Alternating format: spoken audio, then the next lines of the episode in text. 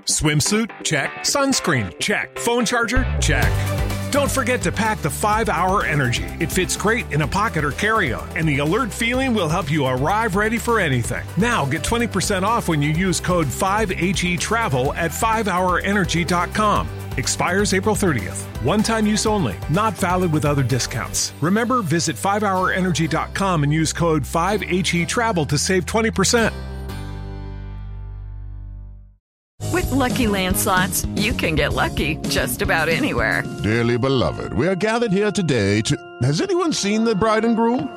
Sorry, sorry, we're here. We were getting lucky in the limo and we lost track of time. No, Lucky Land Casino, with cash prizes that add up quicker than a guest registry. In that case, I pronounce you lucky. Play for free at LuckyLandSlots.com. Daily bonuses are waiting. No purchase necessary. Void where prohibited by law. 18 plus. Terms and conditions apply. See website for details.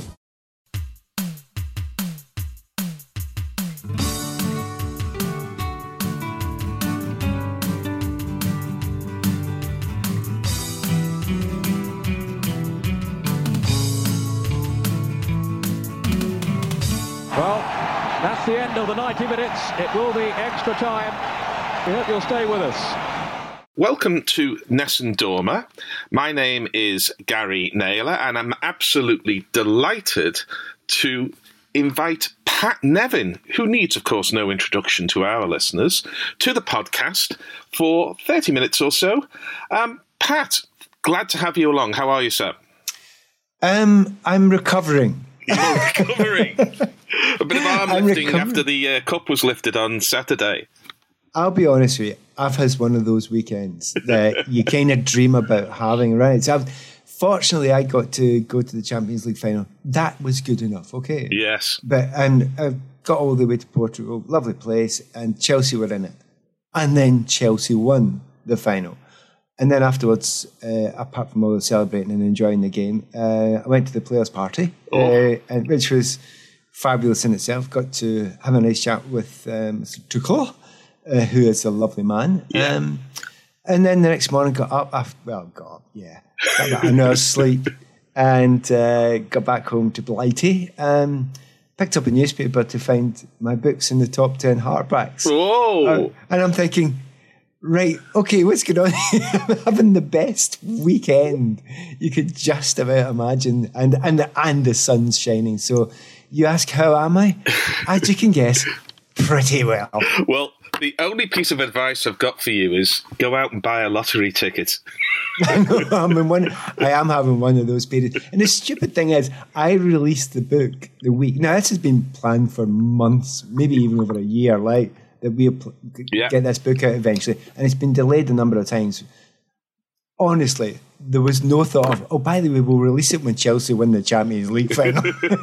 I don't think that was anyone's thought. So it was lovely, and just purely in terms of not selling, purely in terms of just having a happy weekend. You know, that's just great. So uh, I'm on a run at the moment. Yeah. I'm on a roll. Absolutely, absolutely. I, Tommy Tuchel, he seems to never stop talking on the on the touchline, and I kind of love that because uh, uh, when I'm watching football, I never stop talking either. Although I'm not making decisions about uh, formations and substitutes. Is is that what he's like in real life? Does he ever stop? He actually listens as well. He which is a does. good Oh, thing. well, that's a bit different. Yeah. He'll never be a bloke. Um, so, but yeah, he's, he does. He talks and talks and talks. But it's a, there's two things I would say about that. Number one, um, when you look at him, he's got a, a thing that's it's, it's really like a footballer, like a player, like a current player, one of the gang, one of the guys, Mm. right?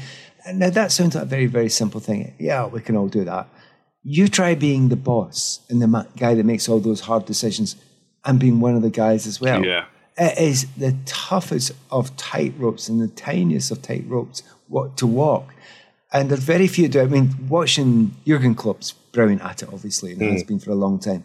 But it's a very, very tough one to do. And how he's doing it just now is absolutely exceptional. So he talks to them, he explains, but he also, I mean, shares stuff, and, and he's part of them.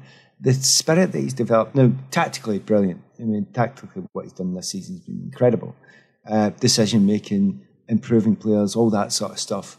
Uh, but in actual fact, you look at that spirit in that group uh, at the moment, and it was summed up in two moments for me. Season for me was summed up in two moments. The moment uh, where Callum Hudson-Odoi was brought on was it down at Southampton, I think, and then taken straight back Yeah. off again. Other people do that, and the newspapers kept on saying that's disgraceful, that's terrible, and you'll destroy that kid. And I'm saying, actually, no, he did the right thing there. The player didn't do what he was supposed to do, either didn't understand or didn't do it to that level.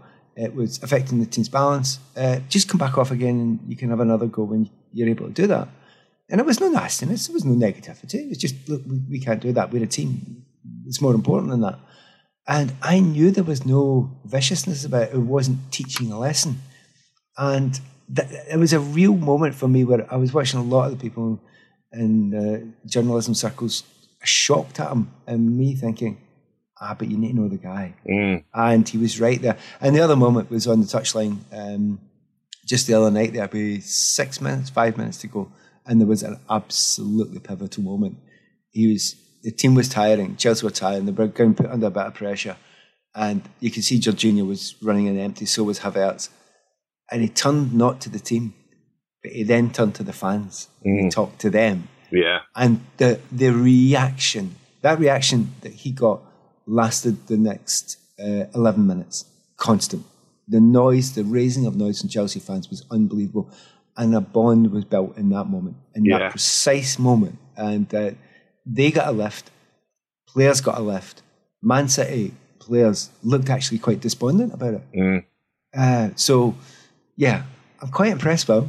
yeah, evidently, and it's a it's a strange alchemy that that brings young men, and I'm sure in the women's game, young women together with one or two father figures, come regimental sergeant majors, whatever it might be, and how that spins into gold is is something that that runs as a thread through your your book actually. And we're going to talk particularly about um, the section on Everton um, about how that that might not have happened and how it might have happened. But let's let's go back to the the start. And I've, I've read your book and I enjoyed it very much. And we'll put links and tell people where to buy it because anybody with an interest in in football or indeed an interest in the social uh, dynamics of the 80s and 90s will will gain an enormous amount from it.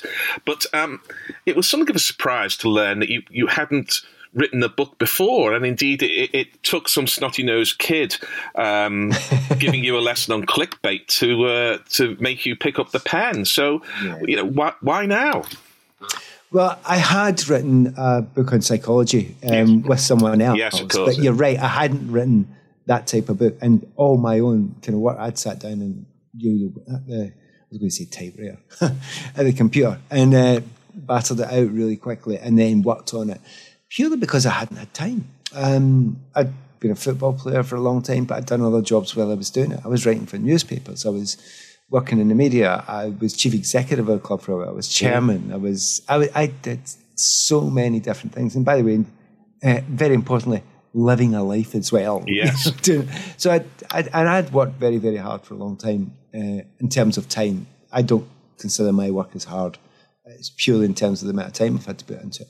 Um, but I kept on meaning to write this stuff, and everywhere I went around the world, with various you know journals would tell stories in bars late at night, and they would go, "You got to write that down, mate. you, got, you got to start writing those stories down." I'm going, "Yeah, I'll get around to it." And it just took somebody to nudge me uh, and annoy me, and I thought, "No, I'm I'm going to write what I want to write." And I just sat down and wrote it. I didn't talk to a publisher. I didn't talk to anyone. Very much the punk ethos of, Yeah. right, I'll go, write it, and then find somebody to put it out there. And if you like it, like it. If you don't, you don't. Um, and it was it was lovely to have that level of control. You know, absolute control of it's not me. You're, you're, you're hearing my voice. I'm- don't know how you felt about that, but you're hearing my voice. You're not hearing anyone else's voice. You're not hearing a nice version of it. It's me. Um, and I wanted it to feel like that. And just things like I knew the structure I wanted. I, I, it took me a while to figure out the structure, but I knew the structure that I eventually wanted. And there's a couple of little tricks in there which I'm kind of pleased about. Like you'll have probably noticed the notes Yeah, that are very long. very Um, academic. uh, well, it's, it's academic's one thing, but the academic that did it was uh, was Adam Kay, the, who wrote that book Yeah. uh, about the junior doctors. And I just thought if it's academic, it's usually notes that are short, but they can be fun. Yes. And I went, yeah. So it was an ability to go off at tangent and come back on again, which have just done again. that, that, was a note there, by the way. Yes. Uh, so I, it was, it was something I was always going to do. And when I started writing it, I am utterly addicted to it now. I love doing it. Fantastic. I mean, it, does come across to the reader.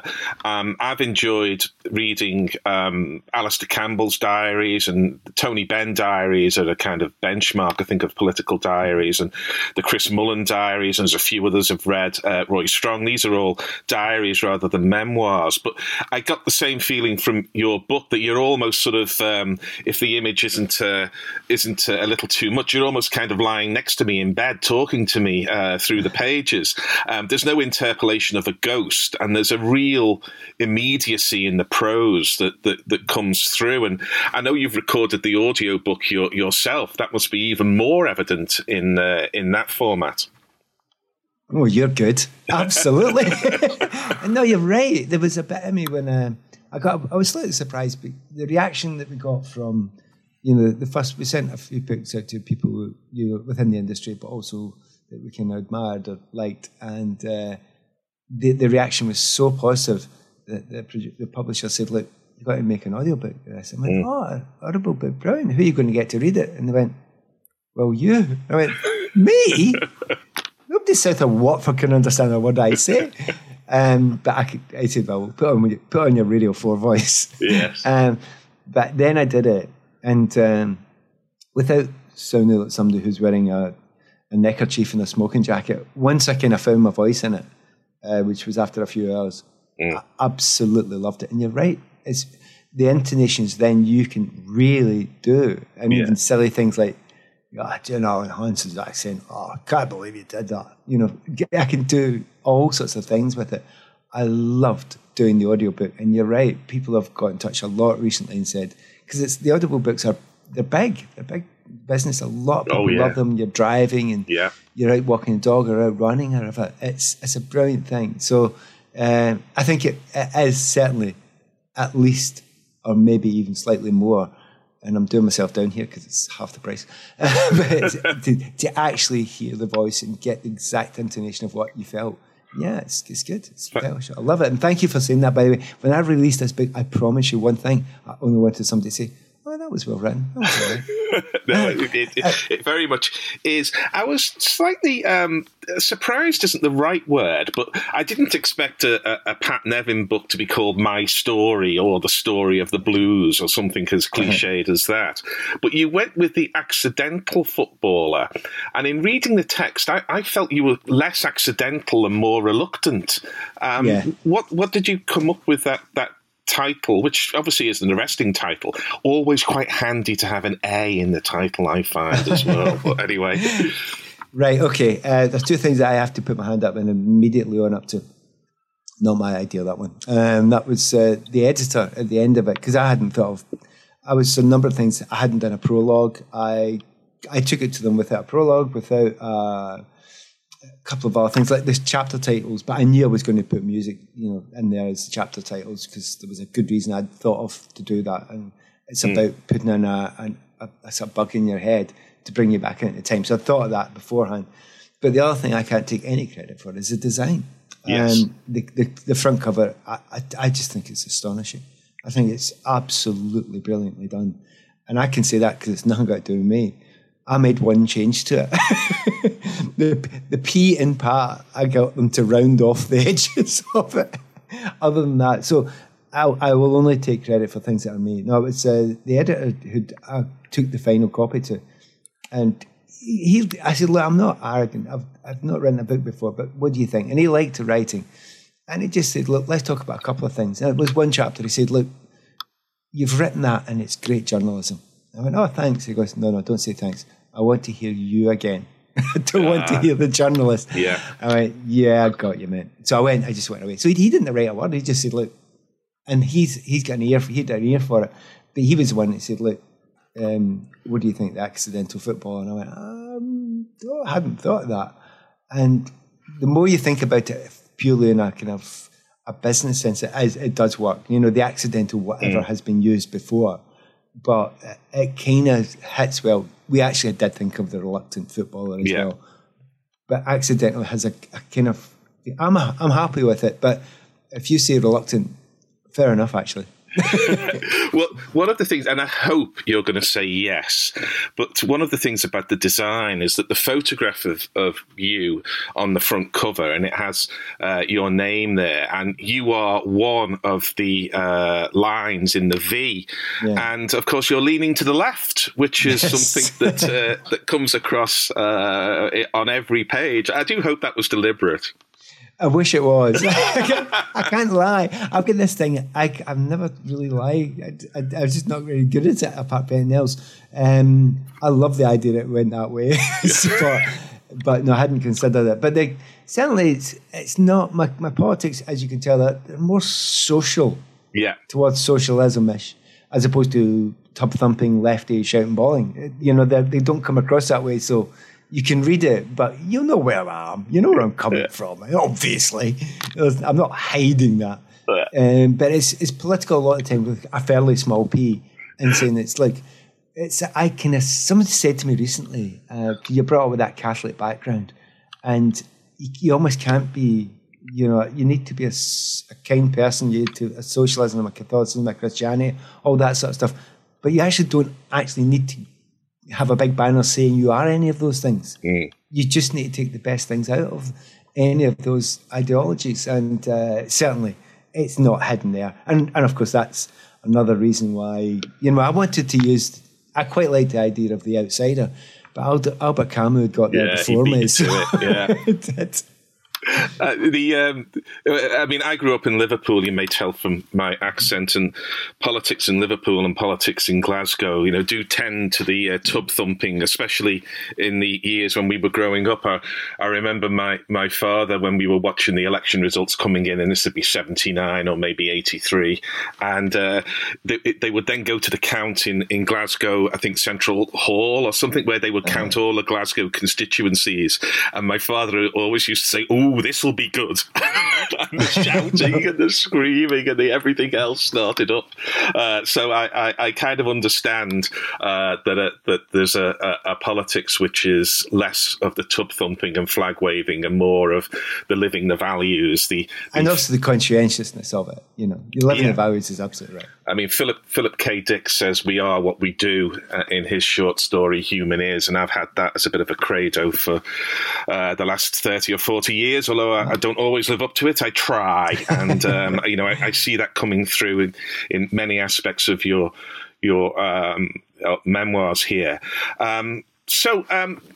In the early days in, in Glasgow, you're like a kind of reverse Rod Stewart. You know, Rod would give anything up to be a footballer and instead was a musician. And you get the idea that you would give anything up uh, to be a, a musician and, and turned into a- a footballer.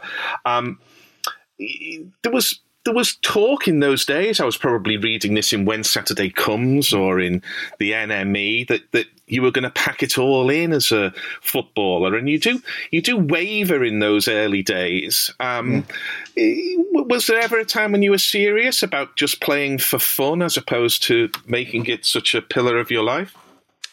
all the time, all the time. It never ever um, changed.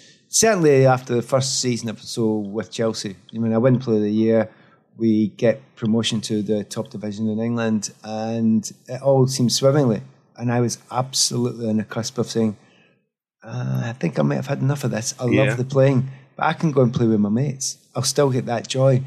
I quite like the idea of a, a, a more normal life, um, and it was it really a few times it came very close to me thinking I don't hate football. I love playing football. Yeah, I Can't really stand a lot of the other side of it. You know. Yeah. I, I mean, I didn't like the whole celebrity culture thing. And my God, if I didn't like it then, what do you think I feel about it now? you know, so which is, uh, and by the way, yeah, I done really well staying away from celebrity culture. So what did you do as your job? Uh, played football, then I was on the telly, then on the radio. so I blew it really. Um, but in the end, I think I also I thought quite simply as I went along, I can do this and do it as a job, and then play on a Saturday, and then I can be normal. all mm. the rest of my week. It doesn't have to define me. And maybe that's one of the, the stories of the book. I'm allowed, maybe I look like an outsider, but it, the job doesn't always define you. It might define you for other people, but it mm. shouldn't have to define you for yourself.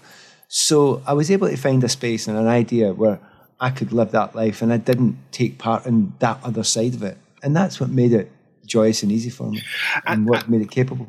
And yet, at the time, particularly for those of us who were lurking around sports pages, reading the, the fanzines, and as I say, reading NME and stuff like that, you were, if not like George Best, the fifth Beatle, you were you were kind of the fifth bunny man. You were you were Yeah. peeking out from behind that Lady Di fringe, looking mean and moody in, in photographs, and, and telling us that that you know that that you were reading Chekhov uh, rather than watching him on Star Trek uh, and stuff like this. so y- y- you almost embraced the kind of anti-celebrity. Was that was that did that just happen, or were there times when you felt I'm going to have to make a stand here? I can't just be defined as Chelsea's exciting number seven shirt. No, it's just natural. It's hundred percent just natural. There was no consideration. Yeah, I, I, it just made sense to me, and I, certain people understand it. It's hard to explain. You know, I will get asked to go on Wogan, which was the biggest Yeah. show, and I would say, no chance. Why would I want to do that? And if, but if I get asked by, um, I've got a fuzz box and Yeah. I'm going to use it to go in their video in the background. Yeah, I'll do that. you know, you know, it, it just to me it makes perfect sense to do a thing that's a bit of fun. It's you know helps someone else out a little bit. There's no financial reason for doing it. It's because it is a nice and in some ways, for my personality, the right thing to do. I didn't think it was any way unusual, but it wasn't forced. It wasn't mm. deliberate. I mean, the classic example is I, I'd never, I never went on Question of Sport. I mean, everyone's been on Question of Sport. I was asked every year, year in, year out, year in. But I went on the art version of it with George Melly because that Oh, would right. be much more interesting. So that that's kind of I just wanted to be me, and I thought I'm just going to continue to be who I am. There is no reason, just because everyone else thinks, oh, you need to do this, you need to do that if you're a footballer, and I'm thinking, no, I don't. I do what I want to do. But in the midst of all this, and it's important for anyone who A doesn't know me, or doesn't know the book, that didn't mean I was anything other than utterly dedicated to playing. Yeah. I loved playing and I loved training, and I trained more than anyone else. And I was a fanatical distance runner. So you stick all those things, and people think, "Oh, you're not dedicated to it." Yes, I am. I'm not dedicated in that lot. Um, so it's a dichotomy that I think a lot of people, and certainly a lot of people in the game, found difficult to understand. But when they did understand it, particularly certain coaches, they they liked it. They usually liked it. And if you were a good coach who had the right attitude towards the games, you ought to like that because what you've got is somebody who will do anything for fitness and for a skill to, to make themselves better and do the right thing for the team. So it is a dichotomy. So it's not a simplistic idea. I get that. But for me, it was obvious and it wasn't in any way affected, oddly enough. So we're not going to see you going into the jungle, much as we'd like to. I've been asked to do quite a lot of things bet. in the last few years. Um, and this, see, I've got, can I, I'll, I'll own, up, to something, right? Go on. So I, I've got almost, I've got the worst memory in the world for names, right? I Yeah. am awful with names. So you get asked to do all these programs, all these kind of, uh, you know, because quiz shows are massive just now, and I'm going, I, I, Annabelle, I can remember my wife's name, but see after that. And by the way, that's not something got to do with you know anything other than life. It's just I've never had a very good memory for names. I think it's it's called nominal aphasia. So what do I do as a job? I do co-coms that I have to remember on. You should you should be like Freddie Flintoff and have his uh, have the names of your kids tattooed on your bicep. I always think it's, be- it's in case he forgets their names. but it's, so there's that kind of madness. But I, we're doing the book here, and I've never had an agent before, and I mentioned that. For this book, I didn't know literary circles, so I asked somebody, a friend, just an old friend, and she's she's been a friend since I was like 1920. Yeah. We met at, uh, at the Fe- Edinburgh Festival. And uh, she's a very good agent, but I- refused to let her be my agent because I didn't want to stop being my friend. It's a bit like that football thing. yeah. I didn't want to be a professional because I didn't want to, to ruin my love of the game. You know, I met the best agent I could imagine meeting, but I didn't want to stop being my friend, so I wouldn't have her been my agent. so I, I thought that was perfectly natural. But anyway, she's actually been the agent for the book, and she said, "Well, you know, you need to do some things, Pat." I'm like, "You know, I don't like it." Um, anyway, she's got me to do one quiz, and I'd say to her, I, "I'm so uncomfortable because I have no memory. I'm going to look. People think I'm thick." And she said, "Do you mind that?" And I went, "Actually, no, I don't. so it's okay." Um, but the odd one, the, the one that I can do, and I did go on one because I thought it was fun, was uh, eggheads. Oh yeah, Um, yeah. Do you know why? And Why? This is the, the absolute giveaway. And, and I think this is perfectly normal. Because they give you the answers there. There's, it's, it's multiple choice. Oh yeah. so yeah. I know the, I know the answer, I just can't remember it. But if you give me four answers, I'll give you the answer by, Or three answers, I'll give you the answer. It's okay, I know it. But see, trying to get that name from the back of your mind from something, it's, I can't do it. Well- anyway, when you see me turning up in Mastermind, hide behind the sofa, right? and I warn you now, hide behind that sofa because I'll get nothing. They'll ask me who my manager is at Chelsea when I was playing there, and I'll not, I'll not get a name. I'll just go. Fantastic. Well, I, I mean, my memory used to be good, but Anno Domini chips away at it every day these days. But that, and I think the booze in the twenties and thirties catches up. But uh, but there's lots of memories in the book, and I want to take you back to to one because I have a particular reason for this. Um, you talk about uh, your, I mean, obsession has kind of got a psychological meaning. I'm using it in more in the common sense uh, aspect of the word, but but you play football as often as you can, and you, your father is obviously instrumental in that, and you play at various clubs. Um, but you also talk, and I, I know this myself because I remember those days of playing on kind of ash pitches, and that it was a it was a, a kind of luxury to play on on grass. I mean, what was it like growing up as a, a gifted footballer, playing on some of these surfaces? Um, oh, I love the fact that you've asked that question. Do you know, I I've answer got a reason behind it, which I'll come to after your response. You see. Yeah, all right. So, by the way, the joy of doing this, the, any interviews I've done in the book so far, no one's asked about the same things, and I, and and I, I, that has been uh, nothing's made me happier. But uh, I'm thinking there must be a couple of interesting things. Uh, no one. Anyway, you're the first person to ask me that, so thank you for that. Right. Um, oddly enough, because you grew up with it as a kid, it was the norm, right? So it's normal. So you're used to it, and it's you know when you're younger, it's easy, and a lot of times it was rutted. A lot, certainly, if you fell on it, you knew all about it. You, you're going to scrape and hurt yourself quite a bit. Um, so it wasn't perfect, but as you say, when you got to get a game in grass, now there's there's kids out there who listen to this and go, "What? You- mean it wasn't five G?" Yeah, yeah. That's what. I- But I would have argued, and I would still argue now. Have a look at what Diego Maradona played with on him when he was a kid. You know, Pele. Yeah, lots of young, lots of great players of the past. It is a help. It is not a hindrance because you learn to play with bobbles and you learn to play with not not perfection. And uh, so when we did play in grass, it was like joy. I mean, you play around grass around the back gardens when you can find a bit of grass. You do that. But actual football games were always on ash unless it was a cup final. Um, can I tell you a very quick story from Go on. somewhere else completely? Nothing got to do with the book at all, but it really, really made me happy. Um, you watch the players just now, and they've all grown up with academy pitches, absolute perfection. Every single game they play, every single week in a, a bowling green, right? Absolute brilliant. And I'm looking, going, you don't know how lucky it is. When I was playing for Chelsea, I mean, I played for Everton. It was gorgeous. I mean, I Yeah. love Goodison. It was carpet, but not all pitches were like that. In fact, very few were like that. Anyway, and I, and I people would say to me, ah, the, the players today have got such skills. And I'm thinking, well, I'd like to see them playing in some of the conditions we had to play with, but you know, it, it, times change. Anyway, Manchester City, about three, four years ago, came down to play Spurs at Wembley after an NFL game had been played the night before. Yeah. And they cut it up. And it was exactly like the, the pitches we used to play in November. They couldn't play in it. They just could not play. And even my hero, David Silva, they couldn't do it. They Yeah. couldn't play that type of football that they play now, the zip, zip, zip, tiki taka.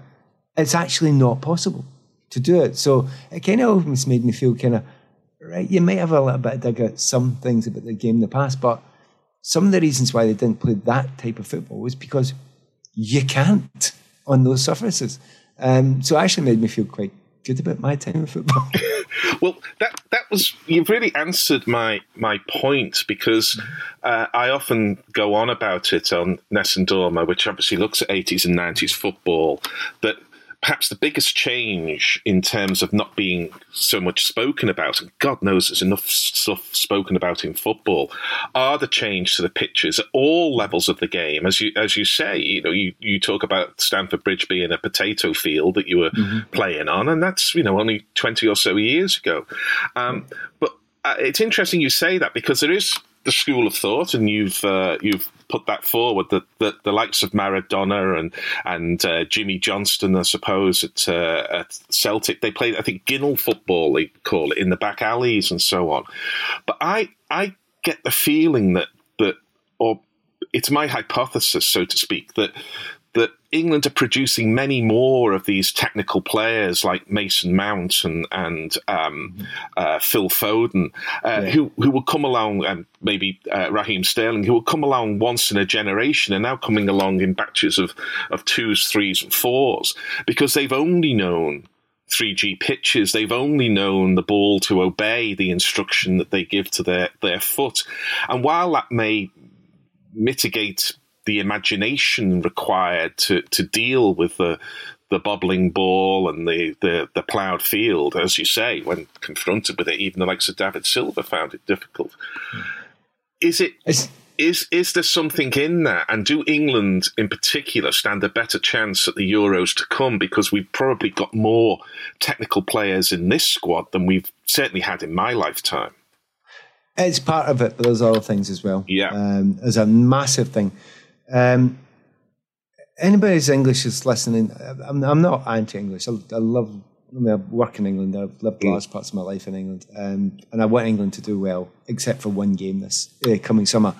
Um, the problem is, do you know during this, the 80s, 70s, but 80s particularly, and the 90s, everybody was laughing at you. Yeah. All the rest of us around the world were laughing at you because your tactics were awful. Yeah. You know, the, the game was based on Hughes' long ball game. Yeah. The England manager, Graham Taylor, who I love the man, but it was long ball. It was position at maximum opportunity. The Pomo, yeah. Exactly. And a lot of the teams were playing it. A lot of the teams had a version of it. And some of us were thinking, what are you doing? If you're out with it, coming down as a Scot, I was thinking, that is rubbish. You know, so the technical side of it, where you were thinking, and by the way, there were plenty of people shouting, get it in the mixer. Yeah. And there was plenty of fans shouting it. Oh, I know. Many, many journalists shouting it, right? And oh, you're, you're overdoing it. You're too flash, too fancy. Remember, the culture was that.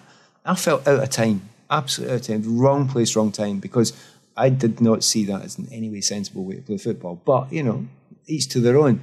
So that's been dumped, but it's been dumped later than everyone else. Mm. So one of the things that's making it better is because you've dumped that and you've now got good academy ideas and certainly what they're, they're doing in the national academies is really, really good. So that's why you're getting, and the, the City Academy and certainly Chelsea are doing the same. They're, they're miles, they're light years ahead of what it used to be. So you will get Grealishes, you will get, you know, Fodens, you will get good technical players. Um, it does help a bit when you can train longer and better um, on good and good surfaces. But there's wee technical things even further than that that people like me would know about. Um, you don't get the kind of types of change of direction dribblers that you used to because you can't do them in the modern pitches. So it's a hard thing to explain to people. But is it the, look, is it the density of the grass? Yeah, it's just it's rock hard. Yeah, it's absolutely rock hard. So and just below the surface, it's it's like concrete. So if there's any moisture on it, which they try and put moisture on at all, whatever you do, if you go in full speed and then try and turn to go back to exactly where you came from, which you know many good dribblers like Jinky, Jimmy Johnstone, you mm. mentioned that, you'll just fall. Mm. Just do the but you, your feet will go. So look at and think about it. It's an interesting thing for fans to think about now. Look at the ones you talk about now. Even the fabulous Eden Hazard. They're slalom players. Yeah. They slalom through. It's not it's not check and cut and move and all that sort of stuff. They, you can do that to a degree at a slightly slower pace, and it still works really, really well. But the very best ones you talk about now, Kevin De Bruyne is a slalomer, isn't he? Yeah. And yeah. definitely Foden's a slalomer. And Cristiano Ronaldo's a slalomer. Yeah. you know, and they are, they can do other things. Of course, I'm saying, not since the lost art, But that's a massive change, and that's partially because of the pitches. So there's a simplicity of, oh yeah, there's you know the better pitches now. Well, they're better in some things, in most things, and I would prefer the modern ones. They've got downsides as well, and I've got a slight worry in the, the future that um, from the man here with two hip, two metal hips, I think there's damage going to be done that these players are playing in these rock hard pitches, games and training every single day. There's, Yeah. there's, a, there's going to be a price to be paid. That's very that's very interesting because I want to I want to come to aspects of that uh, uh, element of the game a little a little bit later on. But I, I mean, I I think it's. I've never seen you say slaloming. I, I spend a bit of time watching ballet, and I know you've you've been to the ballet as as well, and the balance of the dancers and the way they move through space. Um, I, I see more and more of it in players. Uh, Jesse Lingard a few years ago at a, I remember seeing him playing Everton at, at Wembley, and he just floated over the ground. And you see him at West Ham where he's got this free role and he floats over the ground as well. But one of the reasons why they can do that is that the it's almost like the kind of hard running track you would find at the Olympic Games, where you've got Usain Bolt banging his feet into the ground in order to propel him down that 100 metres. So it's not something I've thought of, but I, I perfectly take your point. I, I, but I love the way you mentioned balletic because I would take that as a compliment if anyone had said it to me, but it wouldn't have been the natural thing. Um, I've got good friends are uh, ballet dancers, Yeah. ballerinas. Um, there was so much in common of what we went through as people, you know, in, in, the, in those two industries, which people are always surprised about. But see, when you see balletic, it's always been there. I can remember a very young man watching Colin Bell and Yeah. thought, wow, he moves differently from everyone Yeah. else. And so it's so hard to put your finger on it. And you, you me- mentioned Jesse there, but I, I think we've got one in our midst here is possibly the most elegant I've seen in. I, I- I can't remember if I've seen a more elegant mover than Kai Havertz. I knew you were going to say that because he is just an aesthetic delight, isn't he? yes, isn't? Everything he does. I mean, I've, I've, I said to, he was having a stinker at the start last season, and I'm saying to people, he could be one of the greatest players in the world. And we're going, oh, shut up, you and your Chelsea mindedness or whatever. no, he's unbelievable. He's just, I mean, I say unbelievable, I shouldn't say that because unbelievable is strictly limited to N'Golo Kante, um, which it is, isn't it? It I mean, he's, is. a, he's another, I mean, I'm a, I'm- one of the things I love about game, I love watching individuals and trying deconstructing. Them. I was talking to uh, who was it? Um, Robert Snodgrass the other day, Yeah. And uh, we were doing an interview and we are talking about various things. Uh, the, the, the, the guy interviewer said, "Oh, we could do a Robert Snodgrass for Scotland, someone to take free kicks." And I said, "Yeah, I deconstructed his um, method of kicking a ball." And he went, "What?" I went, "Oh, I went online and got stuff from you and deconstructed it and." It showed your body positions and made an analysis out for something it was doing. And he was like, you do that, do you? I mean, yeah, of course. You, I thought that was normal. And I love that deconstruction of people so you understand how they can do what they can do. And some, because everyone's got something special. Not everyone, but they're very good players have got something that they can do that nobody else can do anywhere as near as well. And I love, de- I did that as a kid. I used to deconstruct great players with Celtic and all that as a came through. I Yeah. can't deconstruct N'Golo Kante. I I can't do it. I've no idea how he's doing it. It's, it's the, the only one I've ever. And I look at it and I've, I've come up with a plan, right? And see, see if you go with me in this one, right? Do you ever watch? Do you ever see the films with Harry Potter and Yeah. Hermione, Hermione Granger? And Yeah. in one of them, she gets a time turner where she can live slightly in the future. Yeah. I think N'Golo Kante's got one of them. I think I think he lives about two seconds further ahead of the rest of us, right? So he knows everyone else is going to do, and he, he he can be in a tackle where three people are in there, and they all lie on the ground, and he walks away with it. You I go, know. I know. how did you do that? You, it's not natural. It's really, really unnatural, and I love doing that. And I, and by the way, it's players throughout the league, and i you can see I've, and here I've still got that joy and love of that side of football, and I still have the disdain and disinterest of the other side, which you know is the kind of I call it tabloidy, but it's the kind of yarbu suck stuff that we get in some radio stations and Yeah. Yeah. some places. I, I just I don't have any interest in it. Probably why they don't ask me to go on. well, uh, on on Kante, uh, the first time I saw him was a televised game for Leicester, and my uh, elder boy, you know, he he looks at the stats and the transfer stuff and everything like this, and he said, "Oh yeah, you know, they bought him because of his stats, this lad Kante." And you, you look at him, and he's a little fella, isn't he, in, in the midfield? And I was watching him, and I had to ask my boy at least a couple of times, is that Kante? Because he seemed to be playing in both penalty boxes at the same time. And I, have never seen a player read the game as well as, as he does, uh, and to have the athleticism uh, athleticism to do it, and to be as positive as he is. And in the Champions League final, I, I, said to someone that as a neutral, I couldn't lose on Saturday night because the two players who've given me most pleasure in the last five or six years were both playing. You had Riyad Mahrez on one side and N'Golo Kante on the other. And I could just watch those two players play every match for the rest of my life and not get bored watching them. Um, so it was Kante's day, but I hope Mahrez gets his, his chance in the in the future to to cap his career. Uh, I would throw De Bruyne in that bunch as well. Yeah, I, I think so. Um, but there's there's a, with Mahrez has a little bit more fragility, I think, than De Bruyne. There's just something. It always seems more of a high wire act for me, and I love that element of jeopardy in in Mahrez's game, despite the fact that he kills Everton every time he plays against us. But uh, but yeah, mm. yeah, but De Bruyne, absolutely, absolutely. I, I want to um, talk a little more about Chelsea now, if I if I may, and I want to. Uh, raise a point that's in the in the memoirs because you've already mentioned that you know you're very much a, a, man who walks through life with a hat on the side of your head, uh, yeah. whistling a, a, happy a happy tune, and it's great that you get that from the book. But you're not uh, averse to looking at the the dark side of of uh, your experiences in football. And I, I, don't want to go through all of them by, by any means, but you talk about um, Paul Canoville, don't you, in your time at, at Chelsea and the, the racism that he suffered. And I just wanted to to and did your work with the, the PFA on some of this.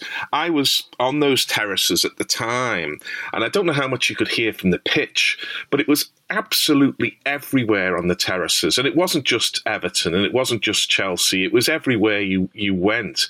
And you know, it might not be a, a huge percentage, but because you can hear hundreds and hundreds of people are within your earshot on a crowded terrace, you would just hear this all the time. And it wasn't just the kind of concerted chanting that we all kind of know about. It was just, just everyday casual racism. And I don't know how players coped with it. Did you hear it from the pitch? Did players talk about it? Was it just accepted? Um, looking back on it, it seems an, a, a, kind of mass psychosis that, that gripped fans, but it was everywhere. I would disagree with your fans. I'd say culture in our nation. Well, I think uh, it was most obvious. You never heard as much as you heard oh, you, in a concentrated hey, turn, way on the turn, terrace. yeah, but you turn on the telly and it was there as well. Yeah, it um, was. Look, so no, where I, how I grew up, I didn't understand why no one was speaking about it, and hence when I did speak about it, and it's covered uh, in some depth in the yeah. book, and I would I get so angry about it, and I would be shouting and bawling after games, and particularly when we Canners, Paul Canoville, after a game against Crystal Palace, I wrote about um, where I refused to talk about the game, and I scored the winner, one yeah. 0 but I just, just I'm not having that. Um, I cannot accept that you people are just ignoring what's going on here. And, and the honesty is, and it's, it's, it's quite clear in the book, they didn't see it as a problem. A lot yeah. of people they just thought that's the way yeah. the nation is. And I said, well, the nation should stop being like that. Then. Yeah. And I was very. It made me furious. Now, of course, I've been involved in the anti-apartheid stuff and I was a student before that. So I was, you know, I was coming from a certain place, and certainly within the structure of football at the time, that there wasn't that type of education. Um, but it was. I just thought it was high time, and it wasn't considered. It wasn't me trying to start a movement. I mean, I've been very kind. I, I have two doctorates now, both yes. given for both given for specifically that for the, the work I helped them start in starting up the anti-racism campaigns. But I wasn't doing it for me. I wasn't doing it for a campaign. It was just this damn right yeah. thing to do. And it upset me that nobody else was doing it. And also the fact that it upset me. I knew I had to at that time talk about Chelsea fans, but I knew there was the, I knew it was elsewhere And and even fans now, if, if you, and the, the nice thing is a lot have come clean and accepted. Oh my God, did I say that? A lot of people said that. Yeah. And, and, and sang those songs, etc. Um, but I had to out the Chelsea fans, and it was hard to do because they liked me. Um, but I was saying, look, I know it's not 100%. In fact, I don't even think it's 10%. But I hear that lot because they're loud and noisy. Yeah. And there is a lovely piece in the book where, um, again, when I did this and the club, what they, they thought it was taking a chance and it was dangerous and why am I doing this, etc. And I was fuming with them for their attitude. However, in the next game, I walked out at Stamford Bridge and I took uh, Canners out with me and Kerry Dixon, and they sang Paul's name first. Yeah. And I thought, yes, it works. That's Because I didn't know it worked. I was only a kid, it was like 1920. But and I thought, yeah, it does. This this can happen. So I mentioned it in the book as a kind of cl- as that was a moment, and then it was in newspapers and all this. But I was talking about it all the time. So you know, I was without being a complete bore about it every time you spoke. But I would try and bring it into conversations uh, in every newspaper or, or lots of newspaper articles I would have done, or when I was doing stuff for the NME, or I would always just bring it up and say, "Look, this is madness, and this this, this, this cannot come on." And I was open enough to talk to people who disagreed with me, um, and yeah, I, I just wanted to have that debate, and I wanted to have a debate that was not just me and football fans; it was everybody in the game, but then everybody in the country and society. Um, and it's a debate, you know, and it took a long time for that. To, and I, I, I hated the fact that it took so long to start and to get it moving. But you know, I I have to applaud the PFA. The PFA are often ignored in this, and the work that God, work that Gordon Taylor did. I watched it. The clubs got on board eventually, but the PFA were driving it really early on. Um, I'm so happy about that. There's a number of things in the book that uh, history has been rewritten by a number of people. Uh, see, when we were there, when I was there watching it, I applauded that. I mean, by I wasn't chairman at the time. I was Mm. long before I was just a member. Uh, but I was really happy that Gordon and his people said, "Yeah, yeah, this has to be done." I think my phrase was, "What the hell kept you?" Yeah. Yeah. and it's but not but that was society at Yeah. the time, um, and it's, it became very complex because I was, then was involved in a variety of things at a time, and end up talking with governmental people sometimes and just saying, "Look, you, you don't understand. Don't shout and ball and scream at football because a small percentage of them are making these noises.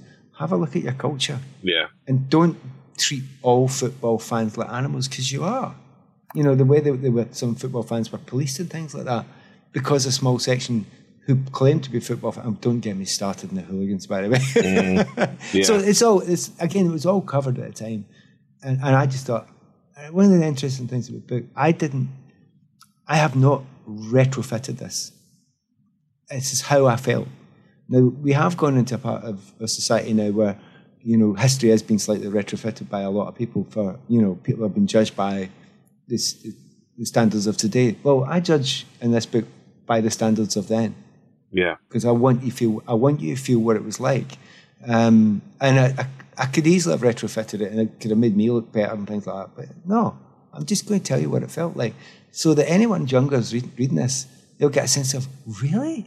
Was it like that? Yeah. Uh, yes, it was. And that this is why it was like that, because casual, casual racism was everywhere. Yeah. Now, it's still around and it always probably will be to some degree, but it's a wee bit less casual now because we, and many of us, and it's great to see Raheem's and you know Rashfords and all that standing up and doing it and saying the right things and doing the right things, and people like me can stand back in the background now and say, "Well done." Um, it's brilliant that it's now a major part of conversations, and it's not it's not a pleasant one sometimes, but I'm happy it's more mainstream now.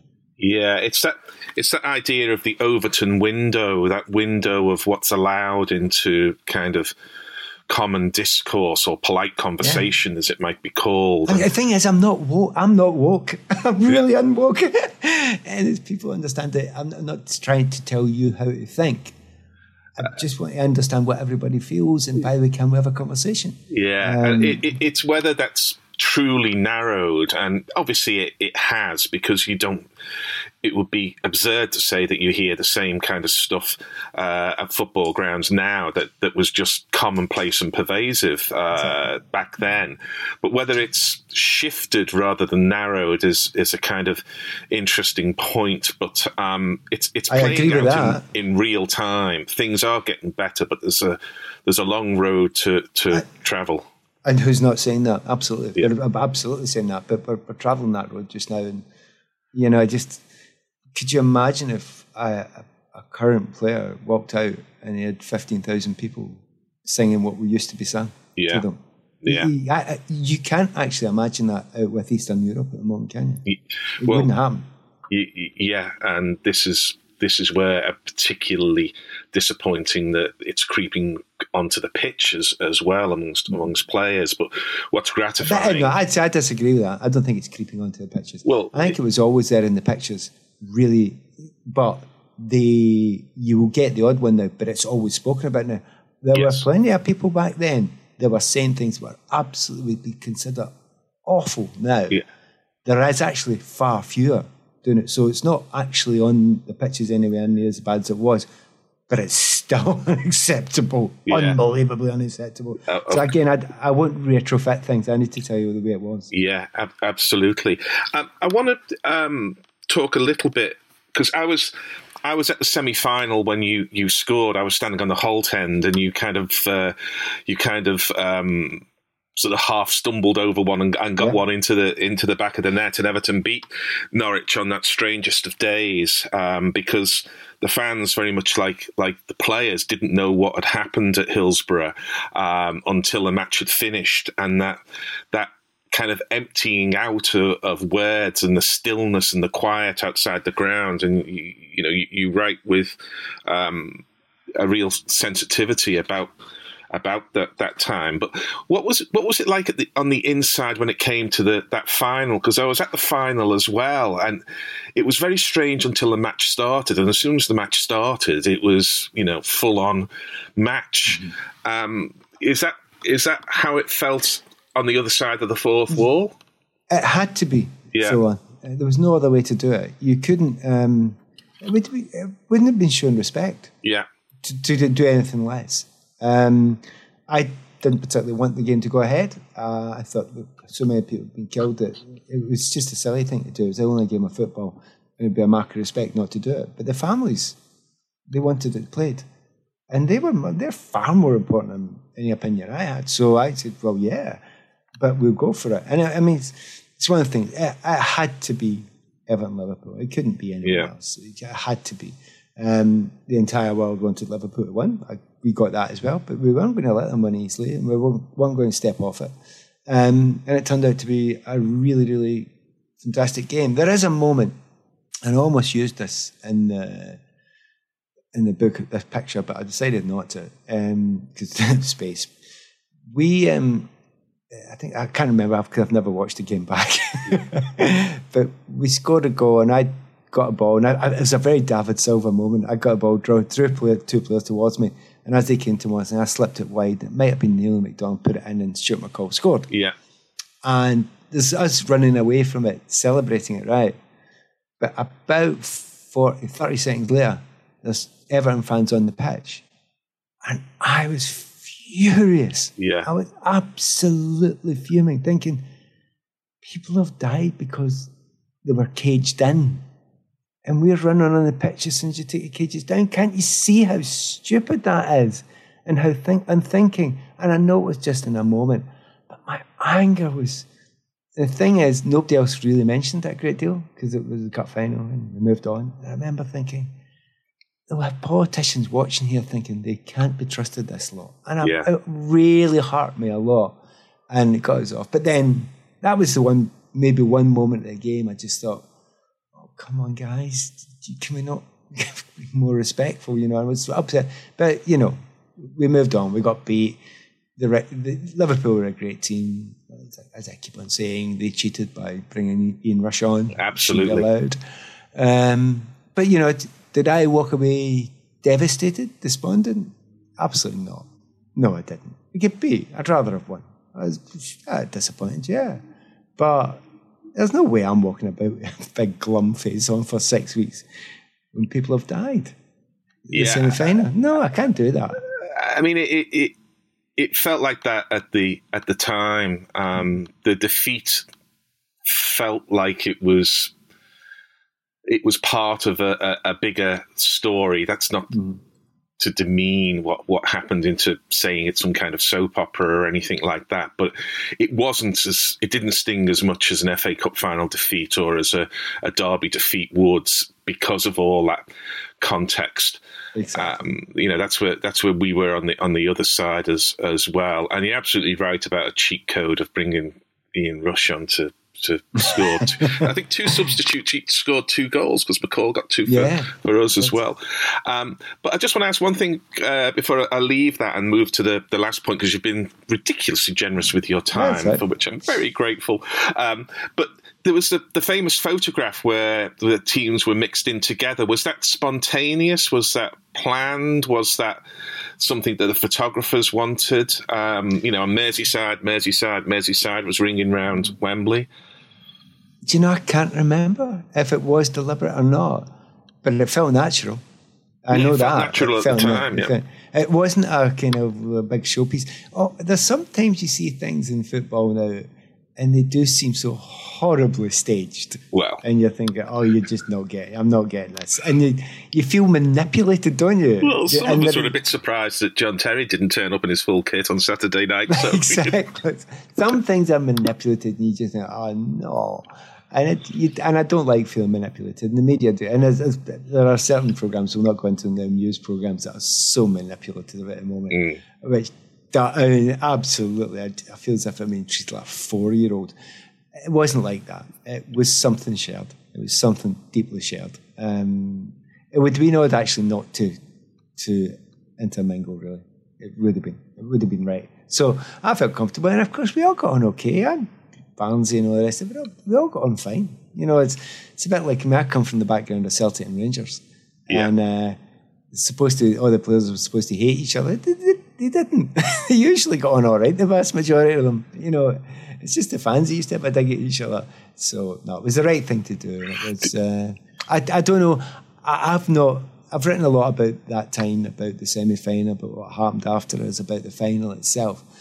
Um, but I'm still not sure what I feel. One day I will go back and watch that game. yeah, I haven't done it yet, but I suspect it was a good game. it, it it it was. It was a glorious sunny day, like like this one as well, which always always helps. But it was a strange day. It was a strange day for so many uh, reasons. But I was I was glad I was there in some ways to bear bear witness, and I'm glad that Everton conducted themselves, and indeed have since uh, the time have conducted themselves with, with great dignity and great support. Well, all the, the things that, that happened afterwards, you know, the way that the entire city got together, the entire area got together. Um, there's never been. I mean, if there's anything negative happened, I can't remember it, but it would stick out, it would jar, because they just don't feel that way. Yeah. Because in the midst of it, you know, Liverpool is its own satellite of the world. It's, you know, it's its own place and it has its own personality. And its own personality doesn't, it knows how to behave and, Well, and we- knows how to do the right thing. And that's, that's why, maybe that's why there was that moment of fury with me when people come on at that moment. Because I thought, that's not like you. Yeah. It's not like you to do this. You, you know that we're, we're we're trying to get over this thing. So I was, but it was seconds, and it was away again. But It's a great photo, though. It really is. I've seen it, and it is a great Uh-huh. photo.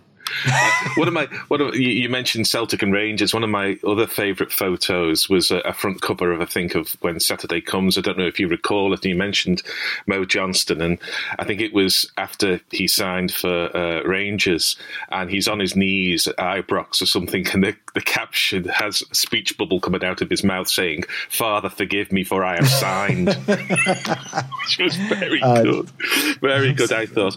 Um, just one, uh, two last last questions. Um, again, they, they come from a kind of personal uh, perspective because I'm, I'm I'm grabbing you greedily as an interlocutor for some of these uh, these questions, and I suspect this is another one that you haven't been asked in promoting the book. But you you talk about your uh, extraordinary. Um, injury uh, recovery uh, in a matter of months from a was it an ACL? Yeah, yeah, yeah. And, you know, I think that speaks testament to your fitness regime. You would have no problem with Jock Wallace's sand dunes going up and down those as he, he used to do. Not at all. No, of, not at all. Of Dennis Rofe and co. Um, but you come back very, very quickly from injury. I just want to ask, and this is partly from your work with the PFA and some chickens coming home to roost. I've always been flabbergasted that the PFA and players, not so much players, but the PFA, seem to be relaxed about um, their members being sent out with cortisone injections to do high impact, high intensity uh, physical activity. Um, some players, it seems, being injected with cortisone on a, a fairly regular basis. Um, when, as a fan, I don't really want to see uh, any anybody taking those kind of risks with their future health. Um, was there a view? Is there a view on on players uh, being assisted in their injury recovery by um, these artificial means, unlike doing the hard yards that you did to get back so quickly? Um, very few players were ever forced. They yeah. demanded. It wasn't like that. But players, um, players are not always the best. Don't exactly. always act in their own best interests. I mean, known, that's where the PFA comes in. No, it's not. Isn't um, it? Because the players would say, uh, "I need that done. I need to play in this game." I've watched it happen time and again, and the doctor would say no. The club would say no. So they would go somewhere else and do it themselves. Good. Yeah. That's that's how extreme professionals are yeah. Elite professionals will do whatever they can, and it's not just footballers. I mean, no, top athletes do it everywhere. Um, if you look at the the monies that the PFA had, the money was in accident insurance, the money that was in health injury stuff, huge millions of pounds that they had and were paid out for it and helped people recover. I mean, yes. they paid for my, both of my hips, um, but they were always on the back of that. But you see, try to tell anybody, "Oh, we don't want you to play," the player would go, get lost. I'll decide. Yeah. It was it was absolutely it was really interesting. And the reason why I know it is sadly it was me too. Really? I would take unbelievable yeah. chances. There's um there is actually in part two, sadly, part two's already finished. Um, in the second part, the second book, um, I tell a number of stories about that, uh, very specific ones, where I come back from injuries that are unbelievable. I mean, certainly, I played in the Euros with a caught a broken leg, a crack in my ankle. I couldn't hit the ball yeah. over more than 40 yards, but I played. You know, and I'm, I'm someone who's supposed to be sensible. Yeah. I come back from the, the ACL, uh, as you say, it was three months, it wasn't nine. Uh, but the worst one, but and by miles the worst one, is uh, you watched the De Bruyne injury the other night. Um, well, I I went up for a header. Yes, guys, and I went up for a header and training when I was at Kilmarnock, and I hadn't looked behind me, and I was, I went to turn and smash it in at the back post with my head. Somebody came in and basically took me out uh, with the back of their head. So yeah. I'm lying in the ground, and uh, Gus McPherson, the dummy, is looking at me, and I went, "I'll be all right, I'll be all right," and he's going, "No, no, no, no if we finish, carry on." And he went, "No." so they, they all come over, and I went, "I'll be fine." Okay, I went to put my hand on the side of my cheek, and it wasn't there. Oh. The whole side of my face had been yeah. smashed in, right? So the whole side had gone, uh, compound fracture cheekbone. All this. I, mean, I, was, I was a mess, right? So they rushed me into hospital, got the operation, and the doctors, and uh, next morning the doctor came in and he goes, right, ask the question. I went, what? He says, ask the question. Um, when can I play again? Yeah. He goes, yes, that's the question. Yeah. You all do the same. Yeah. Every one of you. I don't know how sensible you are, how stupid you are, you all do the same.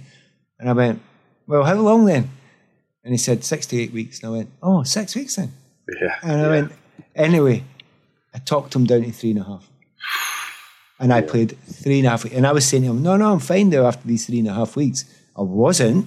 Mm. And, I, if I headed the ball, I got caught in the wrong way there, that I would have got, I'd have smashed my face in again. So I'll be honest with you, the PFA were trying. Yeah. the players were saying, no, we if we lose my, our place in the team here because we're staying out when we might have made it in the team, I might lose my job at the end of the season, and I might Yeah. be finished. Yeah. And by the way, are you going to compensate me then? So, Yeah. uh, uh, for all the fact that you point towards them, it wasn't them. it really wasn't them in that one. There's other things the PFA could have done better. And certainly, as I, when I became chairman in the end, we, we tried to cover every base. And the millions that have been spent and the time that's been spent in education and different health things, be it mental, physical, whatever, huge amounts. And if the, the union trips up one one thing or is a bit slow off the mark in one thing, that's all you hear about. It is an unbelievable force for good and has been for decades. It, it, it is all you hear about, but if, like me, you turn off Simon Jordan the moment you hear his voice, it does help. Uh, but that's that's. another, I don't, I, it's, it's interesting now. I mean, it's just the way we are in this country. I, I wrote, can I, can I, actually, I'll tell you a wee bit Go about um, There's a bit in the book about some of my meetings with the PFA and I became, you know, in the management committee a little bit. I've wrote much more about it in the second one when I was chairman. And what I wrote about it was about six pages worth of what the PFA did and stories about one, some of the people we helped, not naming them, but these are some of the greatest names in the history of the game, right? And how we helped them, right? And uh, the, the editors went, well, it's a bit boring. I, I went, no, no, but I, yeah, it is a bit, and how they do for pensions, but wouldn't it be nice for people to know this? And they went, well, we'll kind of skip over it. And so I edited it down to about half a page. Um, and by the way, that's not just that. I've, I've taken 20,000 words out of this book. I had a lot more to say. You- you- but, you know, I'll arise somewhere else. Well, But you should- The good things are the good. You should uh, you should give an unexpurgated uh, version, uh, the director's cut or something like like Well, that. you There's never know. plenty The of us would- paperback, the plenty of us would paperback be- might have that. be fascinating. Well, I was going to finish actually on on this point about the second book because you you I- I've, I've you've already said, but I, I'd read or heard somewhere that you've already got it finished. So, what can we expect in uh, in uh, kind of Rambo two, Nevin two? don't, well, I don't know. I I'll tell you the reason why. I sat down and, and, and, and wrote this book, right, without telling anyone or talking to anyone or publishers or anything, right? And then I got to about 120,000 words and thought, actually, that's quite a lot of words. And I've only got to um, 26, 27. um, I suppose I better show it to them someday. So I showed it to them and they liked it. Right, fine, brilliant. Yeah. I didn't stop writing. I just kept going. So there wasn't a kind of plan or anything. I just thought, well, that's a cut off because I've done too many words. I would just keep on going now. So it's actually the same thing. It's just kind of runs on. Like one sentence finishes, the other one starts, kind of thing. And the next one, and it's. Uh, but what the next one is is fun. A lot of people said you were kind of weird and had a different outlook and a different thing. Well, see the next one. it gets mega weird. It really does get really weird because I become chairman of the union and chief executive and player at Motherwell. The stuff I go through, the Tranmere stuff is surreal. I mean, honestly, I'm smiling as I'm telling you about it. It's very funny. There's dark things happen as well. Um, but the stuff, I, I, I don't know what's the best, but the more fun, was the best, most fun bit. But the stuff that happened when I was at Motherwell, honestly, and I, and I know it's not a big sell because Chelsea and Everton's a big sell to everybody, but I was kind of hoping that if I wrote this and it's well written and people like the kind of feel of it and are entertained by it, that might allow the second one to be out there. And they might go, oh, I'll go with him. I was interested in what he was doing there. Um, and I might not be playing for the biggest teams in the world at this point in time, but you know, we enjoyed the journey. So that's that was the thinking. Um, and then part three, uh, shall we leave? Shall we leave that to another thing? We'll, we'll maybe we'll maybe leave that. I, I- I thought you were going to say that it gets really weird and Norman Whiteside does turn up at Morrissey's house. We'll, we'll we'll leave that for the uh, the readers of the of the first volume. Well, it's been uh, an absolute delight. I apologise for taking you way over time, but you red rag to a bull. You said I could have more time, Yeah, and I could okay. literally sit here and talk for another two hours and listen to you. Um, but I I shan't. I'll call it a day there. Um, you're already at number one, so I can hardly. What was it? Was it number one or top ten? You were top No, ten. well, enough, it's a bit of a shock to me. I don't really understand. Again, sometimes I just don't understand how it really works. And I didn't even think about book charts and things like that. Apparently, you're supposed to, and I don't. I just want to write something nice that people might like. Um, but it went to number one in the Amazon football charts, and it was in the sportsbook charts at number one as well for um, briefly there. Um, but it was actually it got to the top ten in the hardback uh, general books. Uh, now, even I know that's quite surprising. Well, so it's, yeah, it's, it's nice. fully it's fully deserved. It's an absolute uh, delight to read, and it's uh, it, it, it it reveals a lot as well. And for anybody who sort of, uh, like me, was to say on the other side of that fourth wall, um, and was fairly well informed, it's got plenty of stuff there that, that I didn't think was was happening, but plenty of stuff that you recognise. You know, coming to London as a and living the student lifestyle, I can remember that, and the, the good nights I can't remember. But that's uh, that's, that's how it goes at that at that time. Um, there's tons and tons more. I mean, looking down my list here, as I say say, there's so much more in the book, and I'm sure our listeners will be uh, queuing up to, uh, as I used to say about the Human League's black hit of space, get to number one and then into minus figures. But um, but on that on that point, uh, Pat, I will thank you very much indeed for your generosity with your time uh, today, but also your generosity in in writing so revealing and engaging a, a book. Thank you very much. Yeah. It's been my pleasure. Sports Social Podcast Network. With the Lucky Land slots, you can get lucky just about anywhere. This is your captain speaking. Uh, we've got clear runway and the weather's fine, but we're just going to circle up here a while and uh, get lucky. No, no, nothing like that. It's just these cash prizes add up quick. So I suggest you sit back, keep your tray table upright, and start getting lucky.